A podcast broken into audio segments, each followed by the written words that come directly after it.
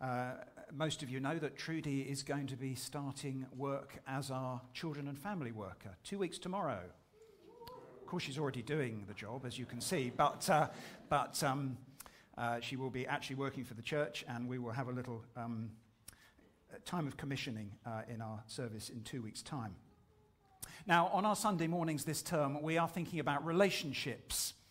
And uh, I want to, well, let me, let me read God's word first. So let's have a look at 1 Corinthians chapter 15. It's not going to be on the screen. If you've got a Bible, though, it would be great if you would open it or get it on your phone, or there are some Bibles on the shelf there at the back if you need one.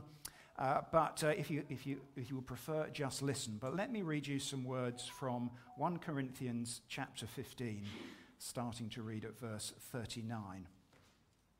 Not all flesh is the same. People have one kind of flesh, animals have another, birds another, and fish another. There are also heavenly bodies, and there are earthly bodies. But the splendor of the heavenly bodies is one kind, and the splendor of the earthly bodies is another. The sun has one kind of splendor, the moon another, and the stars another. And the stars differ from star in splendor. So will it be with the resurrection of the dead. The body that is sown is perishable, it is raised imperishable. It is sown in dishonor, it is raised in glory. It is sown in weakness, it is raised in power. It is sown a natural body, it is raised a spiritual body. The main thing I want to say this morning is that the Christian message is one of good news, joyful news, liberating news. Specifically, the Christian message about relationships is good, joyful, liberating news. Our culture claims to offer good news, but we have something better, more joyful, more true to say. And I want to start by talking about our bodies. I think there might be someone at the front door. I want to start by talking about our bodies. That's being sorted, don't worry. There is a misconception fueled by the media that as Christians we're a bit embarrassed to talk about bodies. That bodies generally, and sex particularly, are somehow to be despised and that we're all looking forward to the day when we can waft around on clouds without being troubled by our bodies. But in fact, the opposite is true. The New Testament was actually written into a culture where bodies were devalued by sophisticated people. In Greek philosophy, Platonism, Gnosticism, and the like, bodies were seen as a hindrance, an encumbrance, a distraction. Enlightenment was to be found by detaching and dissociating yourself from your body. And the same is true in many belief systems today. But the Bible says no to those ideas. In the beginning, God created human bodies, made from physical matter, but in the image and likeness of God. And God pronounced them very good. Our bodies are amazing. We are fearfully and wonderfully made, we read in Psalm 139. Look at your body, look at your hands. I, I cut myself this week. I'm doing some gardening and stuff around the house. You cut your hand, and, if, and a few days later, it's healed. Bodies are amazing things. Don't take them for granted. We are fearfully and wonderfully made. Furthermore, when God came to save humanity, he sent his son with a human body. This was, this was really quite shocking to sophisticated people who were reading the New Testament. The Word became flesh. The incarnation happened. Incarnation, literally, it's the same word we get carnivore from. Jesus became meat. He became flesh, like us. The Word became flesh and dwelt among us, we read in John chapter 1. And when Jesus died and rose again, he rose physically. His resurrection body and our future resurrection bodies are not an escape from physicality, but a fulfillment of it. We do not look forward to heaven without bodies, but to a heaven where we will have redeemed, renewed, restored bodies. Remember how the sophisticated people in Athens reacted to Paul when he spoke in those terms. We read in Acts 17 when they heard about the resurrection of the dead, some of them sneered. This idea that we're going to have a body one day is something that they laughed at. But this is the gospel, as we heard in our reading in 1 Corinthians 15 when we are raised on the last day, we will have bodies. They will be spiritual bodies. They won't be the same as these earthly bodies. And, and the relationship between these bodies we currently have and the bodies we will have one day is not entirely clear and is, I would imagine, beyond our imagination. What is a spiritual body? Well, what's a petrol engine? It's not an engine made of petrol, it's an engine that runs on petrol. Our spiritual bodies will still be bodies, but they will be entirely sustained and quickened and fueled and satisfied by the Holy Spirit. We will have spiritual bodies. What, what good news! Even now, our bodies are, are to be temples of the Holy Spirit. We read twice, in fact, elsewhere in 1 Corinthians. Our bodies really matter. By contrast, our culture undermines the significance of our bodies. People from an increasingly young age are encouraged to feel a profound dissatisfaction with their bodies. They don't learn that from the Bible. They learn that from social media, from adverts, from peer pressure. They learn to think that their bodies can only be made good by excessive dieting or obsessive bodybuilding or expensive cosmetic surgery. They learn that emotional intimacy and bodily intimacy can be treated as distinct. That you can hook up for a night without creating any kind of bond and without the breaking of that bond doing any kind of damage. Because after all, our bodies are not very significant, we are told. They learned to question whether they were not, in fact, trapped in the wrong kind of body, that their body is some kind of impediment to their flourishing. They learn that a human body is not valuable in itself, it only attains value when society gives that to it. So, an unborn human body is not valuable but disposal because that is what society has determined. They learn to be suspicious of their bodies and of the thought that the design of their bodies has much significance. A body is a tool to be used as we wish and ultimately discarded with no thought as to how it was created to be used. But as Christians, we know that none of this is actually very wise or enlightened. It is wrong and misguided. It makes people ashamed and miserable. It's dangerous and sad. For the human body is good, very good. And it's inextricably bound up with what it means to be human. You might look at your body in the mirror and see spots and blemishes and wrinkles. Your hair might be falling out. Apparently, it's sexist to say that now, but I don't mind. But God looks at your body and he pronounces it good. Certainly, our bodies are affected by the fall. Our bodies carry the legacy of human sin. They decay, they weaken, they're susceptible to disease. And so, as we read in Romans 8, we groan inwardly as we wait eagerly for the redemption of our bodies. Not the abolition of our bodies, not the discarding of our bodies, but the redemption of our bodies our bodies, even now, as they wait, as they groan for redemption, display the image and glory of God. And our future hope is a bodily hope. So let's celebrate and honor our bodies. We don't worship our bodies, but we see them for what they are signs of God's grace and glory, tremendously precious and valuable. We're not embarrassed to talk about our bodies. We're not embarrassed to talk about how God designed our bodies and what He designed them for. We celebrate the bodies we have and the even more glorious redeemed bodies we will have one day. Now, here's another misconception that you might hear as you read the newspaper or go on social media, that God is against pleasure, that God is rather anti pleasure. But once again, the very opposite is true. The famous Protestant statement of faith begins with those words What is the primary purpose of being human? What is the chief end of humanity? It is to worship God and enjoy Him forever. We are made for joy, people. That's why we should have been dancing. Some of you were, but not many. You were allowed to dance. You're going to be dancing in heaven, so why not get used to it? Do you know the word hedonism? It refers to the pursuit of pleasure.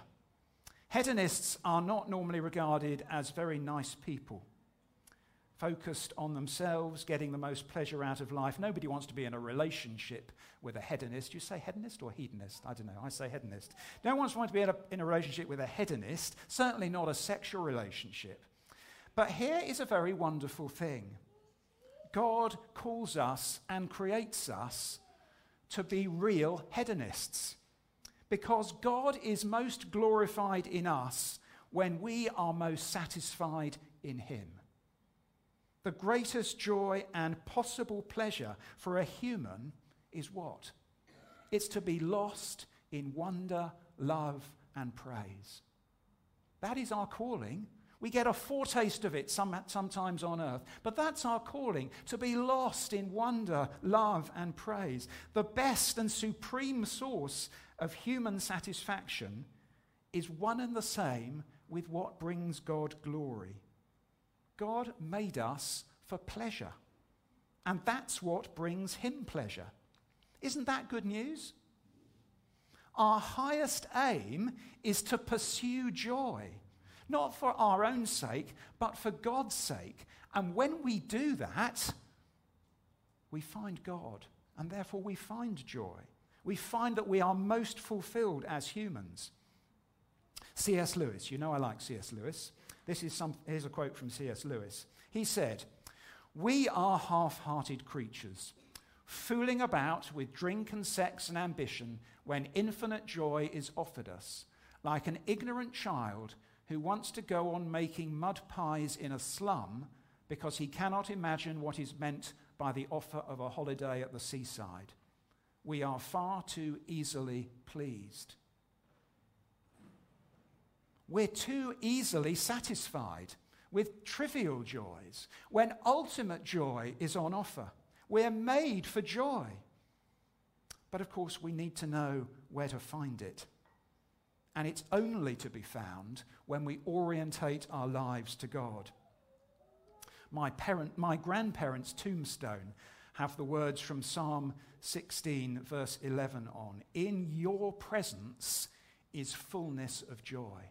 Where do we find complete joy? In the presence of God. We experience a foretaste of that on earth by God's Spirit. One day we will see him face to face. Well, there's a beautiful, the beautiful words in Psalm 37, verse 4.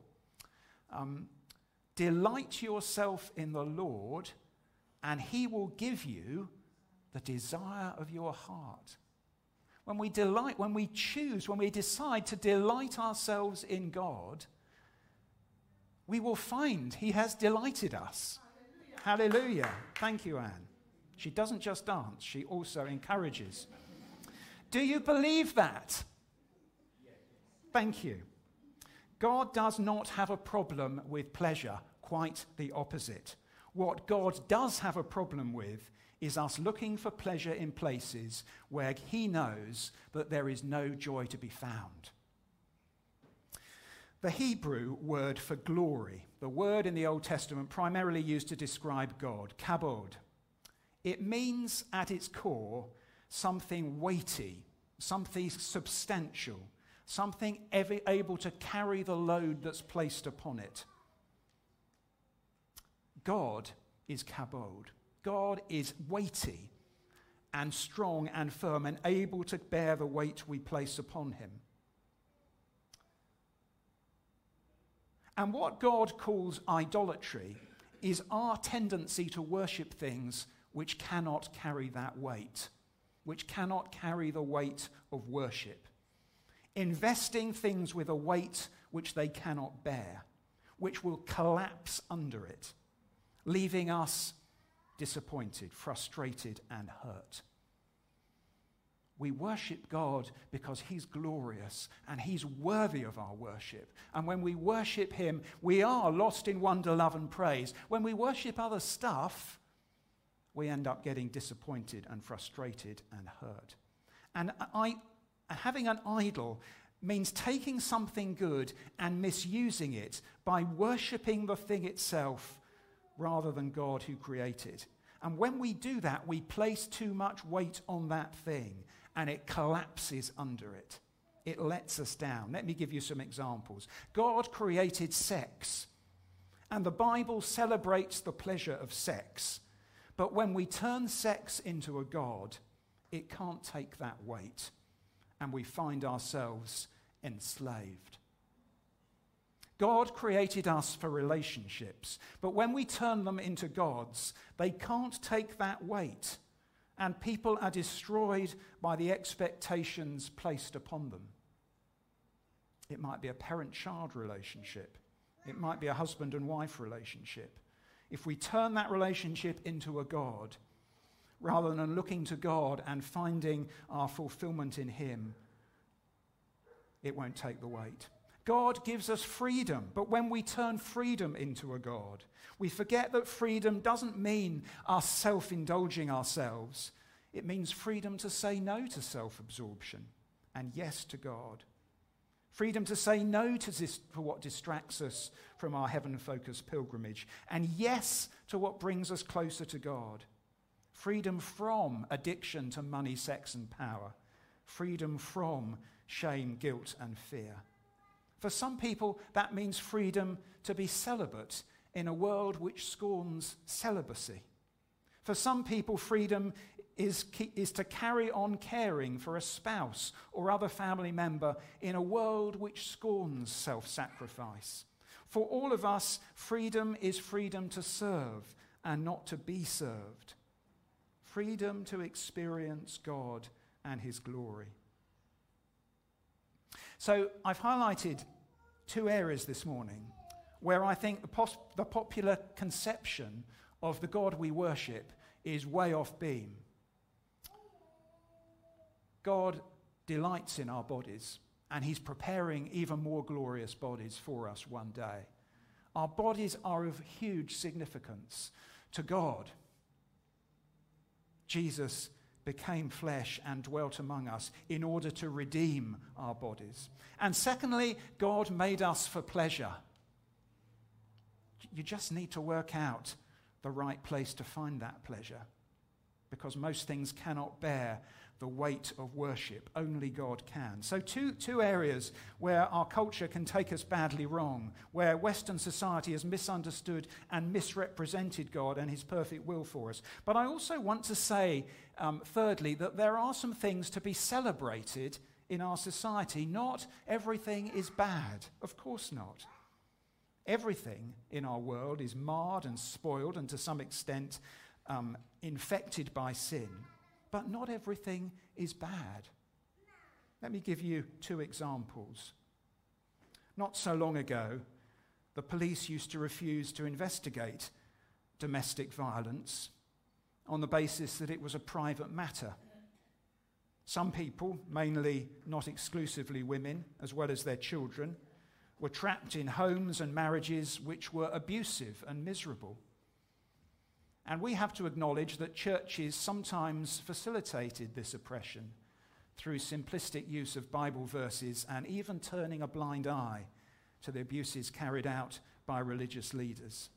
So, to live in a society that stands against such injustice, even if there is still more to do, that is something to celebrate.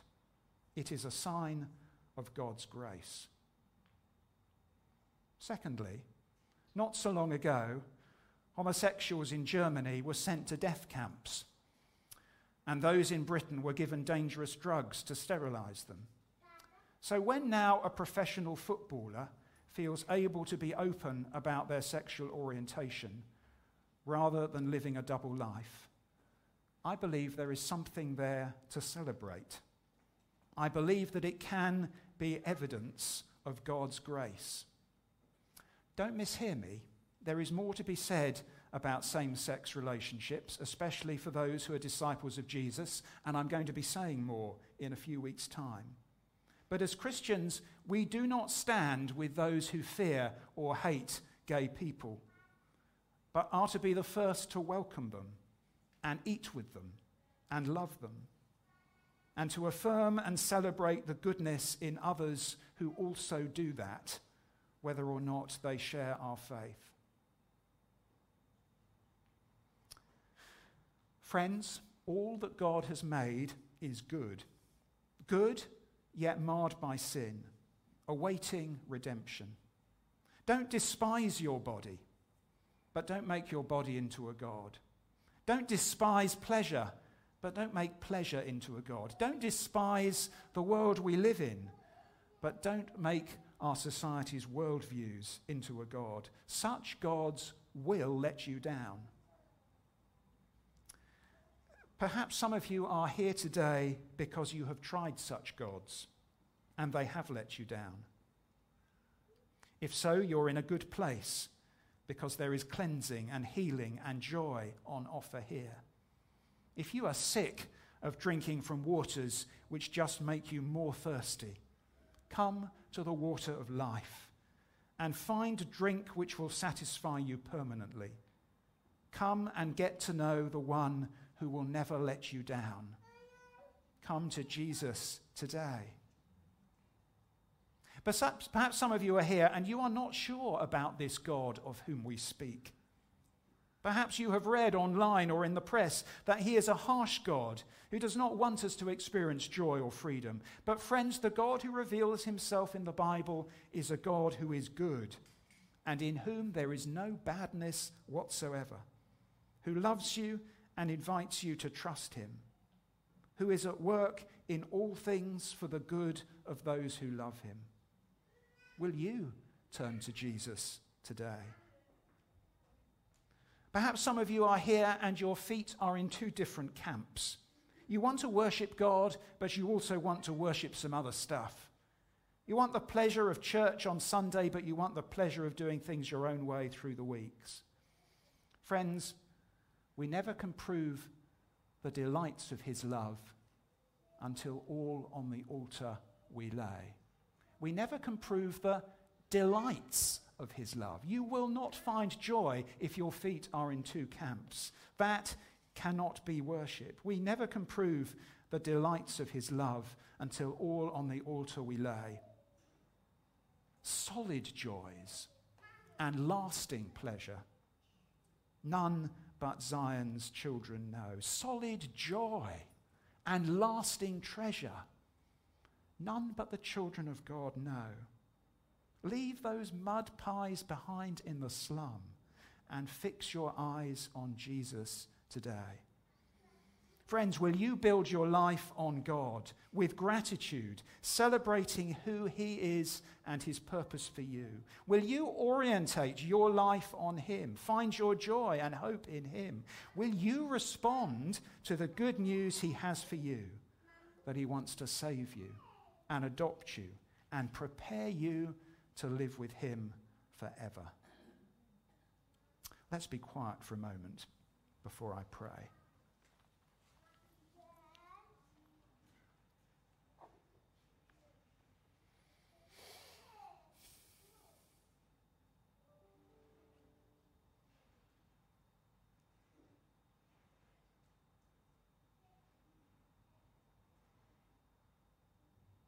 Thank you, Lord, for all that we have to celebrate. Thank you for what you celebrate in us. We thank you for the bodies you have given us. And though at times we groan with frustration, we thank you that we look forward to the redemption of our bodies. Help us to have a healthy attitude to our bodies and how we use them. Free us from the unhealthy attitudes which we hear all around about us that tell us in one way or another that our bodies are not that significant. We thank you, God, that you made us for the fullness of joy. You made us for ultimate pleasure. Forgive us for seeking pleasure in the wrong places, for worshipping things that were flimsy and weak and could not stand the weight. Help us to fix our eyes on you and to experience the joy and the ultimate pleasure that are to be found when we turn to you in worship.